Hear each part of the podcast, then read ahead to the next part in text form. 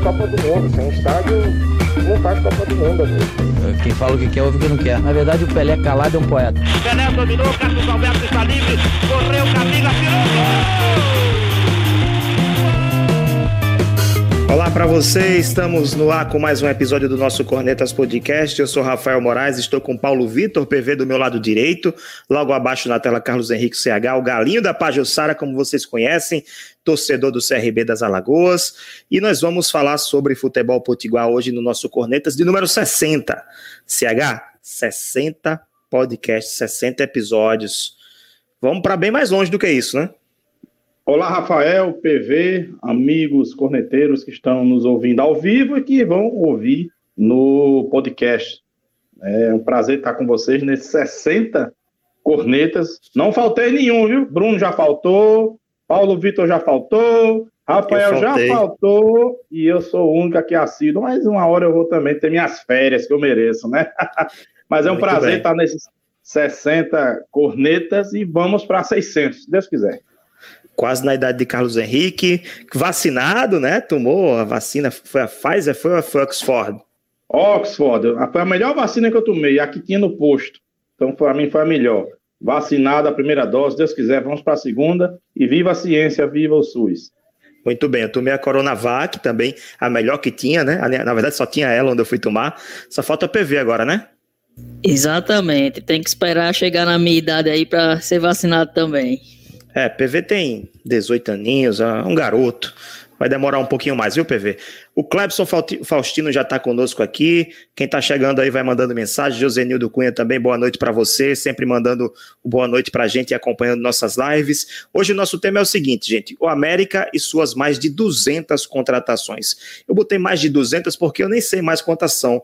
O PV fez um levantamento no blog dele, eu vou colocar na tela daqui a pouquinho, e depois que ele publicou, teve mais contratações. Então as coisas não param, né? Muito, muito, muito dinâmico esse mercado do futebol potiguar, principalmente nesse ano de 2021. Nós vamos falar sobre isso, mas antes, vamos comentar rapidamente sobre os jogos do final de semana.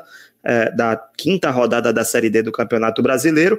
O América venceu a equipe do Atlético Cearense na Arena das Dunas Marinho Chagas por 2 a 0 dois gols no primeiro tempo, aliás, no segundo tempo, bem morno, bem, bem sem graça, né? E o ABC estava vencendo o Calcaia lá em Calcaia, no Raimundão, por 2 a 1 até os 48 minutos do segundo tempo. E acreditem, perdeu por 3 a 2 Vamos começar por esse jogo do América. PV, viu evolução no América com o Renatinho Potiguar? Boa noite, Rafael, CH, os amigos corneteiros. Então, Rafael, o que eu posso dizer é que sim, eu vi uma evolução do time do, do Renatinho Potiguar, principalmente é, na parte tática, né? A gente encontrava o América é, meio bagunçado, não, não tinha uma certa marcação no meio de campo, e o Renatinho ele vem corrigindo aos poucos essa situação, e a gente é, conseguiu perceber uma excelente partida tática do América muito bem organizado com duas linhas de quatro, fazendo uma, uma marcação, é, agredindo esse portador da bola, sai, marcava a pressão, né, a saída de bola já do Atlético Cearense. O jogo todo, ocasi... né? Exatamente. O jogo todo marcando lá em cima, eu acho que eu fiquei impressionado com isso. O ritmo caiu, a intensidade caiu no, depois que fez os 2 a 0 mas a marcação estava lá em cima. Exato. Ele não, não, ele não parou de ter esse padrão né, defensivo, sempre marcando em cima e aproveitou os erros do adversário. Porque essa marcação à pressão, você é, é, faz com que o adversário comece a ter dificuldade na saída de bola e errar. E na hora que errou, o América conseguiu ser, ser, ser mortal, né, é, fatal. É, é, chegou lá e, e marcou os seus gols. Então, assim, para mim, não, não vamos dizer que foi uma excelente partida técnica. Não a gente sabe que tecnicamente é até difícil a gente encontrar na Série D, mas taticamente o América foi muito bem nessa partida, fez uma excelente partida e é torcer que se mantenha no, no decorrer do campeonato. O Atlético Cearense, ele se demonstrou, falei durante a transmissão do jogo, que ele se demonstrou uma equipe muito competitiva sem a bola. Marcando ali bem compacta, né? Lá na defesa. Era uma linha de cinco, uma linha de três e uma linha de dois na frente da grande área, saindo nos contra-ataques. Foi assim que ele matou o ABC na rodada anterior. Já contra o América, como ele tomou o gol muito cedo, ele teve que sair pro, pro jogo e aí teve muita dificuldade. Claro, teve o mérito do América de marcar lá em cima, de dificultar a saída de bola deles, mas eles não conseguiram criar praticamente nada o jogo Isso. inteiro. O América foi Acho... muito seguro na defesa. CH, o que você acha? A defesa do América mudou da água para o vinho, né? É verdade. O, a defesa do América deu uma melhorada bastante significativa, principalmente diante do que a gente estava vendo. E deu muita segurança para que o time pudesse fazer, fazer o seu futebol. Lógico que, como vocês bem disseram, né, a, a marcação estava muito forte, adiantada, e dificultou muito a vida do Atlético Cearense para que ele chegasse, conseguisse chegar na, na, grande área americana. E isso foi também um fator com que, que facilitou, entre aspas, um pouco a vida da defesa do América. Mas quando ela foi exigida, o Atlético Cearense tem as suas qualidades, tem uma, alguma qualidade. Quando foi exigida, conseguiu se sair bem. Então foi uma partida boa, para mim foi a melhor partida do América nessa Série D até o momento. É como o PV disse, nenhum primor técnico, não vi nenhum primor técnico, mas um primor tático, uma melhora muito grande, significativa e que pode render frutos.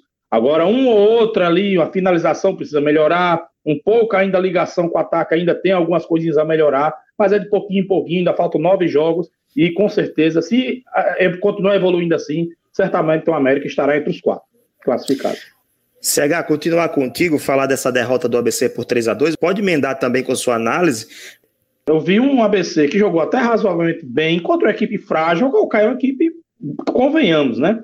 É, engrossou para o América e engrossou ainda mais para o ABC.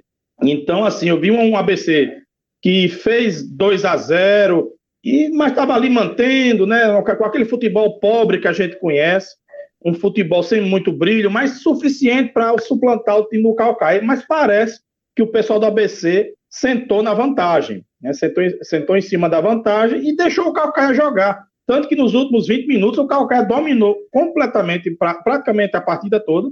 O ABC perdeu algumas chances, é verdade. Mas no final o Calcaia foi para cima, o ABC se acuou, ficou com medo do Calcaia.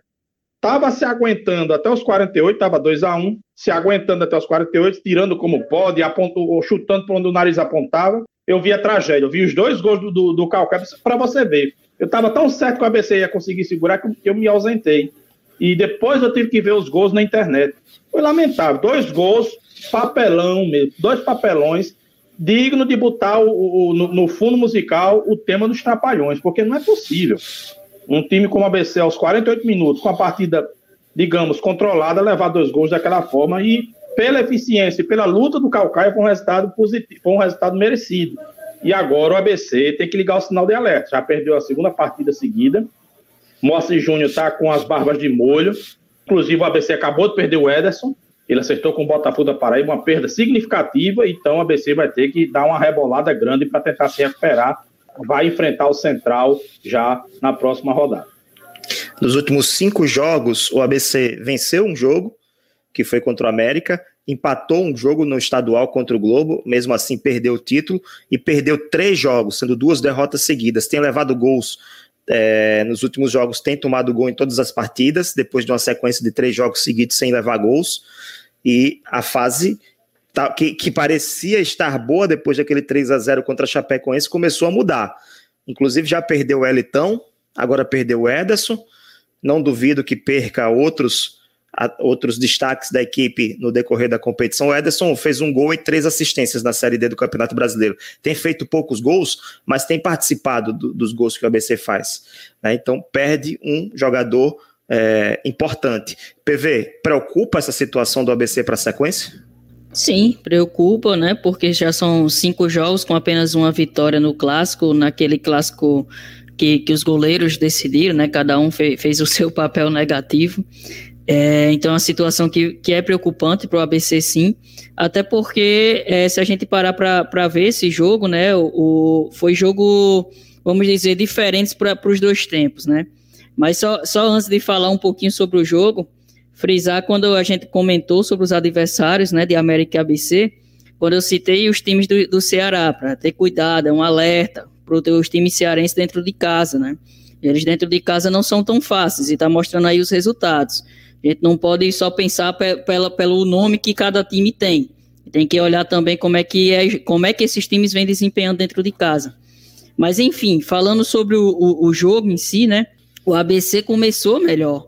Começou melhor, tinha o domínio do jogo, tinha posse de bola, atacava mais, principalmente com a chegada do Negueba. Negueba foi muito bem no jogo, criou várias oportunidades para o ABC. O Calcaia chegava sim nos contra-ataques, conseguiu chegar, teve, no, se eu não me engano, no final do primeiro tempo ele teve uma chance de empatar o jogo, que o Wellington fez uma boa defesa, né? E o ABC de, de, é, é, conseguiu fazer o segundo gol depois. E aí no segundo tempo, principalmente depois da saída de Negueb e Claudinho, o ABC sentiu muito. O ABC não conseguia mais chegar ao ataque e o Calcaia começou a dominar essa, essa partida. E aí consegue chegar. O Calcaia não tem tanta qualidade, mas é um time que buscou se impor dentro de casa. Eu precisava do resultado, viu que o ABC estava ali é, é, sentado em cima do placar, né? E começou a buscar. E aí, através de duas bolas paradas, ele consegue é, chegar ao empate. Né? Eu, até, eu até comentei na hora do jogo, o ABC começa a sentir falta de Elitão. Porque Elitão, na bola parada, na bola aérea, ele tirava tudo que é bola, né? É, ali atrás, tanto na frente quanto atrás. E aí, no, no jogo de, de, de domingo, não. Calcaia conseguiu chegar duas vezes, o Vinícius Leandro teve a infelicidade de, de fazer um gol contra também. E logo quando tem o um empate, você vem numa, numa, numa jogada rápida, o jogador do Calcaia consegue pegar uma bola na entrada da área sozinho, sozinho, a entrada da área não pode ter essa liberdade, e o cara e o jogador acerta é, o canto do, do Wellington e, e consegue a virada. Então, assim, é uma, foi uma falta de concentração muito grande do ABC. Né? Não, não pode isso ocorrer. Um time que quer, quer buscar pelo acesso, quer brigar pelo acesso, não pode cometer esse, esse vacilo de concentração. Né? Tomar dois gols em praticamente dois, três minutos é, é muito rápido e, e, é preocupante. Então, liga sim o sinal de alerta para o ABC. Corneta aleatória do episódio de número 60. Hoje vamos dar um spoiler do que vai ser o próximo, a próxima segunda-feira, o próximo episódio. CH, o que é que você prefere? Copa do Mundo ou Olimpíadas? Copa do Mundo. Por quê? Futebol é o esporte que eu mais gosto. Mas não é... tem futebol na Olimpíada também? Não, mas futebol na Olimpíada, pelo amor de Deus. Se bem que a Olimpíada, eu assisto até dança, nada contra dança, tá, pessoal? É porque eu não acompanho, né? Mas assisto a dança, assisto hipismo, que eu também não, não, não acompanho. Basquete, que eu não realmente eu não gosto, não acompanho, assisto. Tem dança na Olimpíada? Tem, tem aquela dança do, do gelo, é ginástica.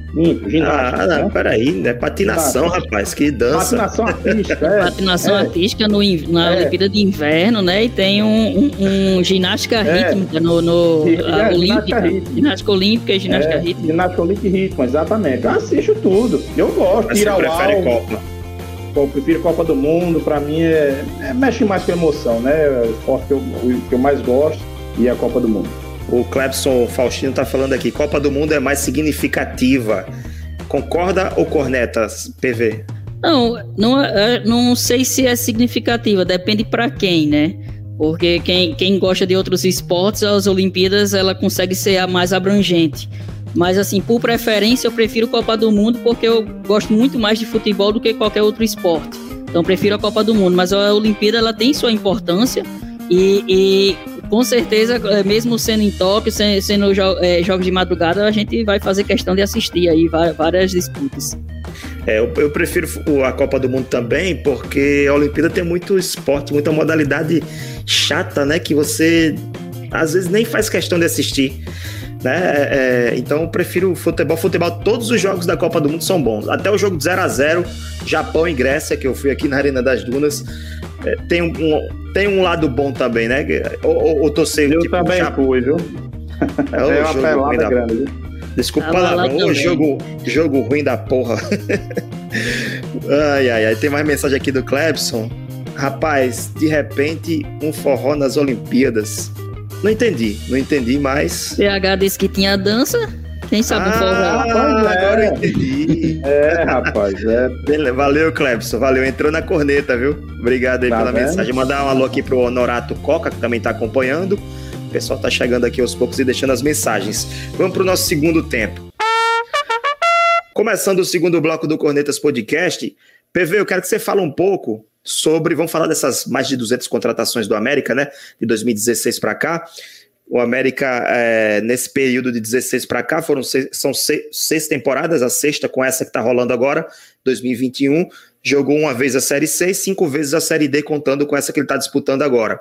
Você fez um levantamento e nesse levantamento você trouxe esse número é, espantoso. Fala um pouquinho desse, desse, desse seu levantamento, seu post no blog. Então, acho que para quem acompanha mais as redes sociais do Twitter, viu que o, o ex-analista de desempenho do América, né, que é o Rodolfo Moreira, ele tinha feito um levantamento dos últimos 10 anos de contratações que o América tinha feito. E tinham mais de 400 atletas. Eu, a, a partir desse momento que ele, ele, ele fez um, um, geral né, de 400 atletas, eu quis entrar em detalhes, tentar ver por cada temporada, né? Que o, o que o América e o ABC tinham feito de contratações e também tentar fazer uma relação nessa contratação de atletas com o desempenho final do, do, da equipe, né? Se ele conseguiu ter acesso, se não conseguiu ter acesso, como é que foi é, é essa temporada para essa equipe, com dependendo das contratações que eles fizeram. E aí a gente chegou a um número, é, vamos agora falar mais um pouco sobre o América, a gente chegou de 2016 a 2021, né, as últimas seis temporadas do América, a marca de 245 contratações. 245 contratações em seis anos, né, uma média altíssima, né, mais de 40 atletas aí por, por, por temporada. Se você imagina-se um elenco que normalmente tem uma média de 30, 33, 35 no máximo ali de jogadores, você tem uma média de 40 contratações, além dos seus atletas de base e seus atletas remanescentes do, do ano anterior, é uma numeração absurda. Podemos dizer que é isso, é um, é absurdo número de contratações para um clube que, que relata que cada vez mais está com dificuldades financeiras. Porque, para quem não sabe, cada registro de atleta, dependendo do salário do atleta, custa um valor para ser pago de taxa. Um valor que tem um, um, um, atleta que tem um salário de 5 a 10 salários mínimos, você precisa pagar em torno de 2 mil reais por cada atleta na inscrição. O cara que tem mais de, de, de 50, recebe mais de 50 mil, você paga 8.800 reais por inscrição do atleta. Então, como é que um clube que tem uma dificuldade financeira contrata tantos jogadores se cada jogador é uma inscrição a mais? Então, por isso eu, eu, eu fui atrás de fazer esse levantamento para deixar mais claro para o torcedor, para a imprensa, para até para os próprios dirigentes, se é para conseguir refletir. Será que a gente está no caminho certo? Será que o caminho é esse de fazer tantas contratações durante uma temporada? Será que a gente pode fa é, fazer tantas mudanças, não só de atleta, mas também de treinadores? O América teve 18 treinadores nessas últimas seis temporadas. Será que, que é o ideal fazer isso? O resultado final está sendo, tá sendo legal? É, o torcedor que pede toda hora atleta novo, Será que o torcedor também não tem uma parcela nessa situação? Toda hora pedindo um atleta, não, a gente precisa contratar, precisa contratar, precisa mudar, precisa mudar. O clube vai, vai na, na onda também. Então, tudo isso pra, serve de reflexão. Será que esses números altos dão resultado no final? Foi isso, por isso que eu, eu busquei fazer esse levantamento. Tem algumas informações aqui que estão no, no post do no blog do Paulo Vitor. Aliás, vocês, vocês podem acessar ad paulovictor.wixsite.com. Vou colocar o link aqui no, nos comentários para quem quiser acessar e conferir com detalhes esses números. Mas o que me assustou muito foi a quantidade de por posições, né? 15 goleiros, 20 laterais direito, 15 laterais esquerdo, 37 zagueiros, 53 volantes, 37 meias, 40 atacantes e 26 centroavantes, fora os 18 treinadores, que dá mais agora, ou menos três por ano. Agora aumentou, né? Que são 38 zagueiros e 41 atacantes, porque foi feito antes da chegada do Mael e do Luiz Henrique. Isso, é verdade. E aí, eu queria discutir um pouco sobre isso é, com vocês, né? Como minimizar esses erros, PV? Olha, no primeiro momento, o ideal é que se tenha um planejamento, né? E lá no início da temporada, você, é, é, executivo de futebol, junto com a direção de futebol e com comissão técnica, ou antes de você ter uma comissão técnica, a primeira coisa primeira coisa, precisa definir uma, uma, um perfil de treinador. Por quê? Se eu tenho uma metodologia de treinador, eu tenho uma ideia do que, é que o, meu treinador gosta de fazer, ah, se ele, é, ele gosta de propor jogo, se ele gosta de agir de uma forma mais reativa, como é que ele gosta de laterais, como é que ele gosta de meias, eu quero que meu clube tenha essa ideia de jogo. Definiu? Então você já tem uma ideia do treinador que você quer, certo? Então você busca esse treinador e se, se chegar um momento de que você tenha que fazer essa troca de treinador, você tem aquela metodologia lá que você definiu antes. E se você contratar um novo treinador dentro dessa mesma metodologia, você já vai é, é, minimizar a tentativa de contratar mais 20 atletas para que estejam dentro da característica daquele novo treinador.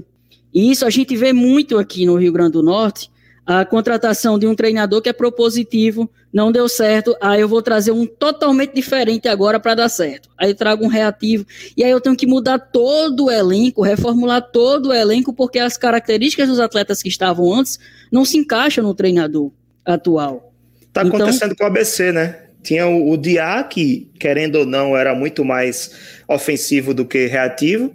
Aí trouxe o Silvio Criciúma, que é totalmente reativo, e agora trouxe o Moacir, que é um, é um equilíbrio, mas que está penando porque as características dos jogadores que ele tem são muito mais de reatividade do que serem reativos, defensivos, do que, do que propor jogo.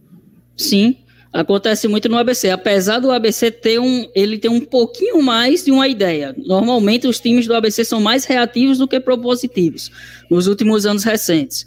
É, mas a, ainda acontece por essa, por essa dificuldade de planejar inicialmente. Não é uma coisa, não é uma coisa tão difícil. É tentar planejar, se organizar para se ter uma ideia para a temporada. Mas aqui é, é, atropelos atrás de atropelos e aí a, ocasiona isso. São 40 contratações por ano, por média. CH, é, estar na Série D e aí eu falo de ABC e América também, porque nesse levantamento do, do PV, o ABC ele não ficou muito para trás não, viu?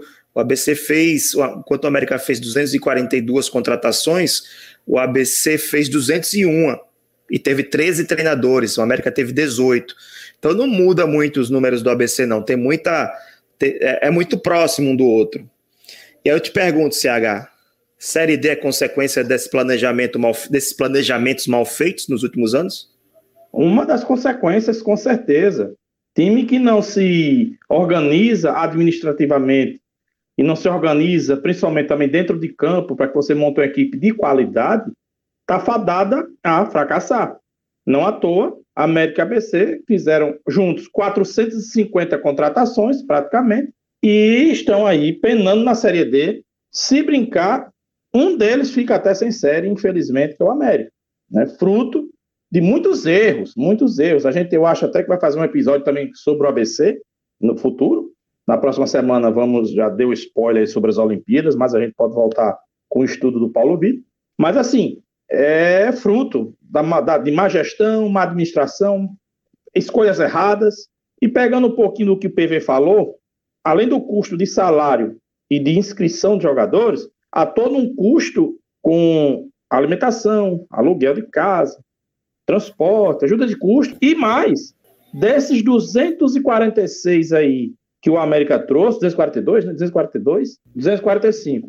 Alguns eu acredito que ainda recebem até hoje, porque fica uma folha paralela. Não é uma primazia do América, não, gente. O América está equilibrado é, razoavelmente financeiramente, mas as dívidas trabalhistas estão equalizadas, mas existem não está quitada.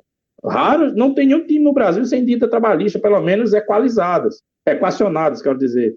E certamente muitos desses jogadores aqui ainda recebem alguma coisa, algum acordo do América feito, né? Tanto é que ele tem nada concha com a justiça, que bom.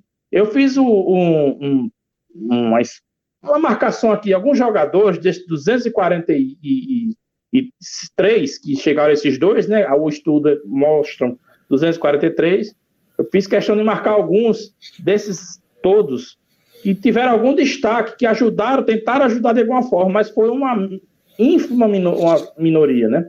Em, começar por 2016, de todos os jogadores que chegaram, eu destaquei três. O Richardson, para mim, é um excelente zagueiro.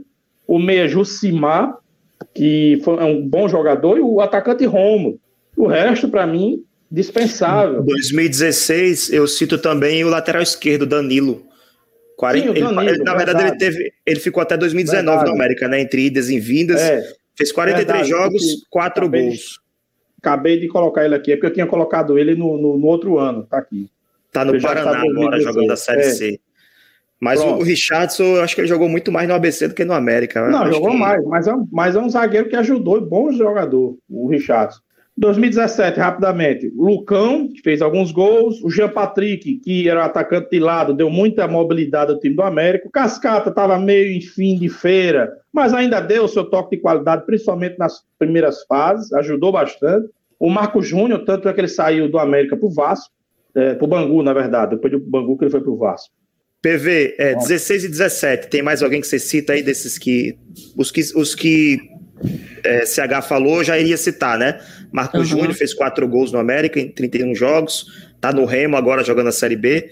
Lucão do Break fez três jogos, dois gols. Aí foi pro Criciúma, fez 27 jogos, 10 gols no mesmo ano.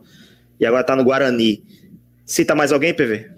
16, 17. Através da, da, análise né, que eu fiz, busquei todos o, o, como é que foi o desempenho dos atletas, como é que, como é que eles se saíram não só em resultado final, mas aspecto de desempenho mesmo de jogo, além do, das estatísticas, eu, colo, eu coloquei a mais, né? O Everton, lateral direito que veio em 2016, que ele acabou jogando em 2016 e ainda continuou em 2017 jogando estadual. É, o Danilo, que você acabou de acrescentar, né, pro, pro, pro CH. Um, um zagueiro, o América, assim, se você parar para pensar, é, é muita crítica em zagueiro. Mas um zagueiro que, para mim, em números de desempenho e, e na questão de, de jogo também, foi o Gustavo Henrique que veio do Gama em 2016. Ele foi um bom atleta, ele teve um bom desempenho, fazia gols, foi titular por, por bastante tempo, mas sempre existia uma certa crítica e acabou sendo dispensado. Mas eu coloquei ele também em 2016. 2017, eu acrescento o Guilherme na lateral direita, o Robson e o Jonatas, a dupla de volante, que chegou em 2017. É, e aí vocês já citaram o, o Marco Júnior, já citaram o Jean Patrick, e eu acrescento a mais o Daniel Moraes, que foi o centroavante que veio no estadual, que fez cinco jogos, cinco gols, se destacou muito rapidamente e o Paraná acabou é, levando na, é, contratado. Mas aí na soma, vocês têm. É, é na soma que eu fiz aqui, foram quatro acertos em 2016 e sete acertos em 2017. Okay. Isso numa, numa. Só para ficar bem claro, que foi 2016, foram 52 contratações, 2017, 38. É, 17 foi bem abaixo do, do número bem abaixo, né? CH, agora pode partir 18 e 19. Só um comentário comentário além disso aí, a gente pode mirar em times que contrataram pouco e deram certo. O maior caso é o Flamengo. É um caso, lógico, é um time em outro patamar, como Bruno Henrique diz, um time milionário hoje, né? Mas ele tem dívidas trabalhistas é, equacionadas. Mas de 2019 para cá, ele não contratou mais do que 20 jogadores. Teve idas e vindas de empréstimos, né? Mas contratar mesmo, ele não contratou mais de 20 jogadores em, em três anos. 19, 20 e 21, três temporadas, né? Então você vê o paralelo, não estou comparando clube e organização, pelo amor de Deus, estou comparando fatos. A organização de um com a do outro. Um contrata 240 e tanto, né? De, e em dois anos aqui, em três anos, eu não fiz as contas aqui, mas digamos, foram 100, pelo menos 100 jogadores, e o outro contratou 20. E quem é que tem sucesso? Bom, 2018, eu cito Pardal, né, o Pardal, e eu cito também o Adriano Alves. Eu, eu sempre achei o Adriano Alves muito técnico, é um jogador lento, né, é um jogador que não tem tanta, tanta mobilidade, mas é muito seguro, é muito técnico. Tá? E eu destacaria principalmente esses dois, né? Então, para mim, esses dois aí foram que, para mim, mais se sobressaíram. Pardal fez. Depois que ele voltou para o América, né? Porque ele teve uma passagem em 2013 e ele voltou em 2018, fez 50 jogos, acho que foi 18, 19, 20, alguma coisa assim. 50 jogos e 20 gols. Pardal realmente foi um jogador que. Bom número para quem não é um cara, não é um fazedor de gols, né? Então, não é um finalizador, né? Não é um Isso. finalizador. PV, acrescenta mais alguém 18? É, eu acrescento mais dois, que foi o Juninho Tardelli no estadual e o Rodney que veio na Série D. É, só para acrescentar o comentário que é, no que CH falou dessa questão de comparar, comparar, entre aspas, com o Flamengo, eu não chego nem a, a, essa situação de comparar em contratações com o Flamengo. O maior problema do América é a questão de dispensas. O América dispensa, dispensa demais. Nesse caso agora que eu citei, eu acabei de citar o Juninho Tardelli de 2018, que fez um estadual muito bom e foi dispensado na Série D. Por quê? A gente, não, a gente fica sem saber. Aí vem, vem nos últimos anos, o América te, teve o Daniel Costa em, em, em 2019, 2020, que estava muito bem em 2020, mas a torcida pegava no pé porque achava ele lento, achava que não, não rendia, a diretoria caiu na pressão, dispensou. O cara era Muitos... o, o com mais assistências no time, tinha gols, Muitos desses casos eles foram dispensados porque muda, mudou o treinador e aí vem um treinador novo com suas preferências, Exatamente. com seu modelo de jogo, suas ideias e aí acaba não utilizando o jogador ou contratando e... outros que substituem ele. São e muitas depois, erradas. E depois de perder um clássico também, tem isso, né? Além da, da mudança de treinador e da veneta dos presidentes, tem também, perder um clássico, aí se faz uma varredura ali, uma caça às bruxas, né, lá no time. Só, e só para explicar a situação, teve até é, é, uma pergunta que foi, que foi feita a mim, Pardal. Pardal é, é um exemplo de, de contratação que, que ele veio em 2013, ele veio em 2018, ele foi contratado em 2019. Aí perguntaram: você continua colocando Pardal? Continuo, porque ele foi contratado, né? Porque 2018 ele estava no América, ele saiu do América e 2019 foi contratado novamente.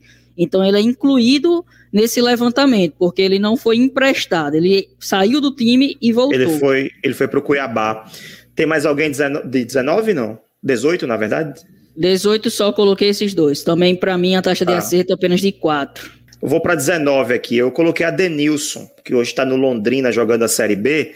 Foi um dos, uma das boas contratações do América, fez 29 jogos e 4 gols. Deixou boa impressão foi embora e deixou boa impressão. Inclusive, estava sendo é, cogitado né, pelo, no ABC, não pela diretoria, mas surgiram é, alguns, alguns boatos por aí, né? Mas alguém em 2019, PV? 2019 foi uma lista maior, né? Junto com a de 2020, eu coloquei 11 atletas. Né? E aí eu vou vai colocar. Com calma, vai com calma, que tem pouco tempo. Faça um Não, só vou, só, vou, só vou falar os nomes. O goleiro Gladson, que ele, ele vinha se destacando, tanto que acabou saindo para o Havaí para jogar a Série A na época. É, um que acabou cometendo um, um, um, vacilo, que foi o lateral esquerdo Kaique. Né? Ele como fez o gol contra no, no jogo decisivo, mas ele vinha numa regularidade muito boa. Depois, os, os três zagueiros, Alisson Bran foi muito bem no ano, Alisson foi muito bem no ano, e Adriano Alves, que também tinha sido contratado, foi 2019 e 2020. Volantes, Leandro Melo, chegada, chegou e, e, tomou conta. E depois o César Sampaio, que chegou também para ampliar. No meio, Adenilson, né? Adenilson, acho que incontestável, até hoje se pede de volta. Os dois que eu falei daquela explicação, Jean Patrick e Pardal, né, foram contratados novamente e foram bens novamente, então foram acertos. E o Max, 2019. Ah, Max contestável, tal, mas sempre artilheiro. Então a gente não pode contestar o artilheiro. Ele foi novamente, chegou em 2009, 2019 novamente foi o artilheiro do time. Então fica difícil é, é falar que ele não, não, não contribui para a equipe. Depois de, desse time inteiro aí, CH, sobrou alguém para você citar de 2019? Não, não. Ficou para mim. Só não colocaria muito o Kaique, porque eu acho que é um jogador que ainda carecia de alguns problemas defensivos. Né? Um jogador que, que tem alguns problemas defensivos. Mas assim, ajudou, tudo bem. Mas os destaques eu vou acompanhar o PV. Aí tu combinou pela terceira vez, não, viu? Todo mundo aí que ele citou, eu coloquei aqui. Mas principalmente o Adenilson. Para mim foi o maior destaque de todos. O cara que ditou o ritmo do América. Né? E na última partida, contra Jacuipense, né? É, que o time não. Ele desapareceu. Foi aquela partida que ele não deveria ter desaparecido. Foi contra Jacuipense, que quanto mais se precisou dele aqui em Natal, naquele empate 1 a 1 ele não apareceu, mas ele tem, muito crédito, tanto é que é pedido de volta até hoje. 2020, eu vou citar, são cinco jogadores. Felipe Guedes, para mim, foi um acerto do América. Rondinelli, jogou muito bem. O Alas Pernambucano, não tem, não tem como negar, artilheiro nas duas temporadas que esteve no América. O Zé Eduardo fez bons jogos, apesar de ter ido embora cedo. E o Thiago Orobó, que foi embora ainda durante. Quando teve aquela parada da pandemia, mas foi um achado do América. Assim, não sei como o América o encontrou. Se fez se utilizou realmente inteligência de mercado, se, se é, fez análise de mercado, né? Ou se foi indicação. Mas gostei desse, desses cinco atletas. PV. É, só para é, falar também dessa questão de Orobó, Orobó, a gente pode dizer que foi um achado, porque Orobó só teve destaque naquele ano do América. Antes ele não tinha tantos gols e depois que saiu do América também não tem tantos gols. Então, ele foi o cara que se destacou aqui. Então fica até complicado de dizer se foi um acerto ou se não foi um acerto, mas pelo que deu de desempenho no final, né, a gente pode dizer que no América foi, foi acertado. Eu também fico com, com esses três que você citou, né, que é um caso até raro, o América acertou três centroavantes, o Wallace, Orobó e Zé Eduardo, os três que vieram foram bem. O Rondinelli também cito, é, cito também o Everton Silva, né, o Everton Silva na lateral chegou e dominou a lateral, então também é, é, coloco ele. E eu coloco, como eu falei, o Daniel Costa, o meia, que estava bem, para mim foi injustiçado a sua dispensa, foi injusta a sua dispensa. E por fim, o Augusto, atacante de lado, também foi, foi destaque enquanto estava aqui jogando. CH, acrescenta alguém? Eu acrescento o Renan Luiz e o Marcelo Augusto. Tanto é que quando o Renan Luiz saiu para o Figueirense, o América perdeu o lateral esquerdo desapareceu, porque ficaram o Michael e o Carlos Renato, nenhum conseguiu é, sequer chegar perto do Renan Luiz. Lógico que não, não encheu os olhos de ninguém, mas foi um destaque, né? O América tinha uma boa saída pelo lado esquerdo. E o zagueiro Marcelo Augusto, que dos que estavam lá, dos que chegaram, para mim foi o que sobressaiu um pouco mais, mostrou alguma segurança, fez até gol. Então eu acrescento mais esses dois aí, o demais também eu concordo com todo mundo. 2021, eu não quero entrar nesse mérito, se vocês quiserem falar, fica à vontade, mas eu acho melhor a gente esperar, né? deixa, deixa a temporada finalizar, porque não faz sentido a gente analisar jogadores que, que ainda estão em, com a temporada em curso, né? Mas eu queria, para finalizar esse bloco, já estamos com o tempo bem avançado, CH e PV, trazer nomes que, pelo contrário, não deram certo, que foram fiascos, que o torcedor não quer, o torcedor deseja esquecer desses nomes, né? Então aí não vou, não vou perguntar por anos, por, por, ano não, por temporada não. Cada um já fala a sua lista de uma vez, tá bom? CH primeiro. Rapaz, eu ia falar isso, eu ia pedir a palavra para isso mesmo, porque, pelo amor de Deus, tem jogadores que, que, que, o trabalho que o Paulo fez, rapaz, tem uns que eu nem lembrava, de tão obscuro que foi a passagem, né? Esses Romão, aí, esses aí eu não vou nem citar, porque eu, tem uns que eu nem lembro deles. Por não, exemplo, não lembro aqui. de todos, não. O Clebson falou do, Ta, do, Tadeu aqui. Tadeu, o primeiro da lista Tadeu. do, do Clebson. Romão, pelo amor de Deus. Dija Baiano veio com aquela pompa toda. Bruno Furlan. Flávio Carioca perdeu o pênalti decisivo, né? E fez um gol aqui e acolá. Gessimar. É, Micael. Paulo Renê. Cezinha. Tito. Uh, Vini Eu coloquei, Victor. Eu coloquei Tito na minha lista porque o cara, ele praticamente deu o título do segundo do primeiro turno do estadual do ano passado para o ABC. O cara entrou, entrou e perdeu uma bola no meio campo no final do jogo, que aí nesse contra-ataque foi gol do Paulo Sérgio, o ABC foi campeão do primeiro turno. Então o Tito está na minha lista. Pronto, esses aí são os que eu lembro assim, que eu, eu, eu, Mas com certeza tem outros aqui, né? Porque senão eu ia fazer uma lista desses 245, sem brincadeira. Eu uns 60% ou 70% para mim desses jogadores é, dispensados. São não, dispensados. O, filtro tem que ser maior, né? Inclusive, eu separei um de cada ano aqui para não ficar o episódio inteiro citando nomes. Tem nome lá que eu nem lembrava que tinha passado pelo América. Nem, eu acho que tem alguns lá nem chegaram a jogar. Que esse levantamento do PV ele não conta o número de jogos, né? Mas, por exemplo, Daniel, goleiro, em 2018 chegou, tava, parecia mais forte do que CH. Foi muito mal também. Thiago Costa, Sim, lateral que chegou ano passado veio do Ferroviário. Thiago Costa, o lateral que veio do Ferroviário ano passado, também foi muito mal. O próprio Boaventura esse ano chegou numa fase terrível.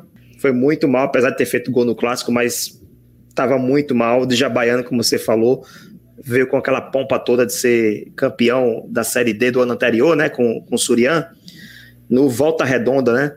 E aí veio para o América, fez 13 jogos, só fez um gol. Saiu daqui escorraçado pela torcida. PV, cita mais alguns aí? Olha, é, se pudesse citar, foram 245, né? Eu escolhi 41 como destaques. Então, a, abaixo disso, ficaria em torno de 180, né? Por aí. Né? Eu vou, vou tirar 20 aí que dava para ser útil.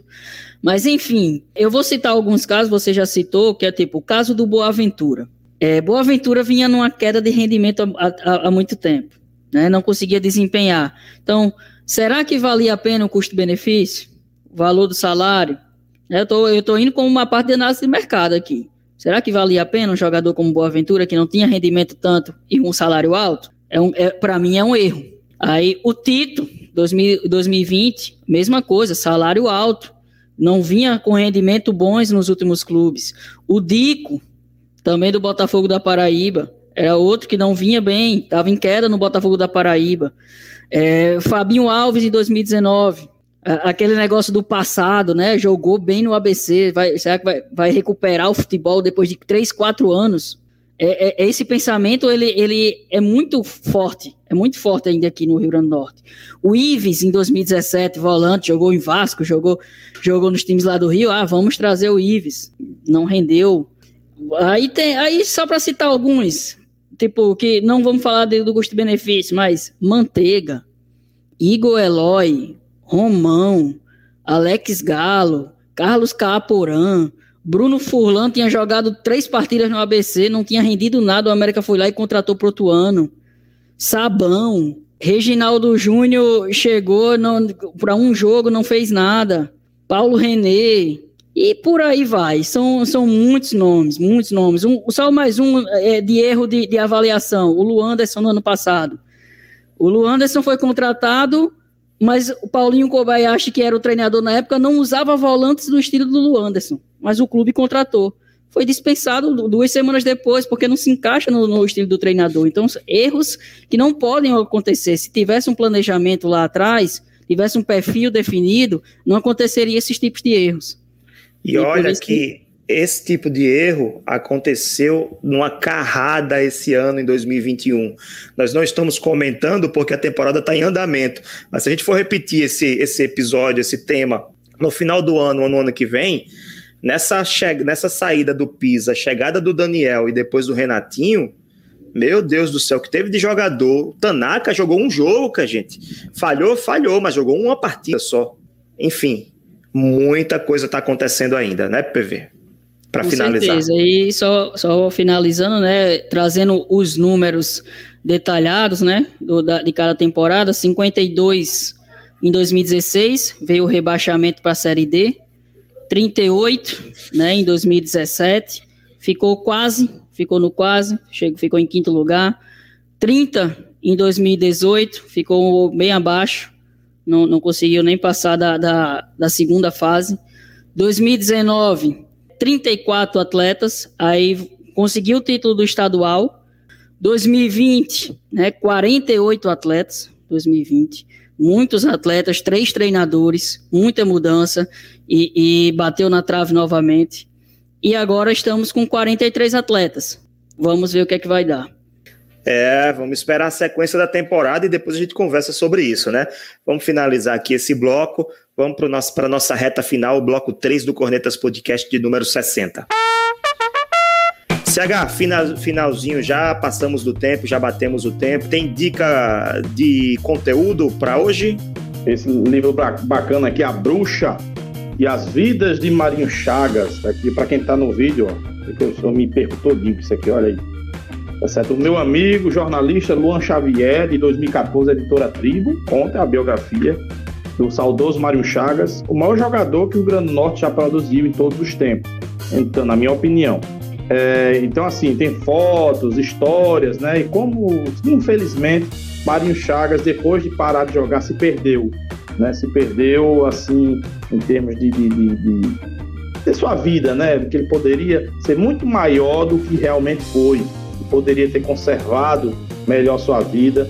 E está aqui entre nós até hoje, contando histórias e relembrando grandes momentos do futebol potiguar na seleção brasileira, o melhor lateral esquerdo do mundo na Copa de 74. Então tá aqui, ó. A Bruxa e as Vidas de Marinho Chagas, Luan Xavier, 2014, editora Tribo. Vale a pena a gente conhecer um pouco mais do grande ídolo que o Grande Norte teve no futebol, o maior de todos.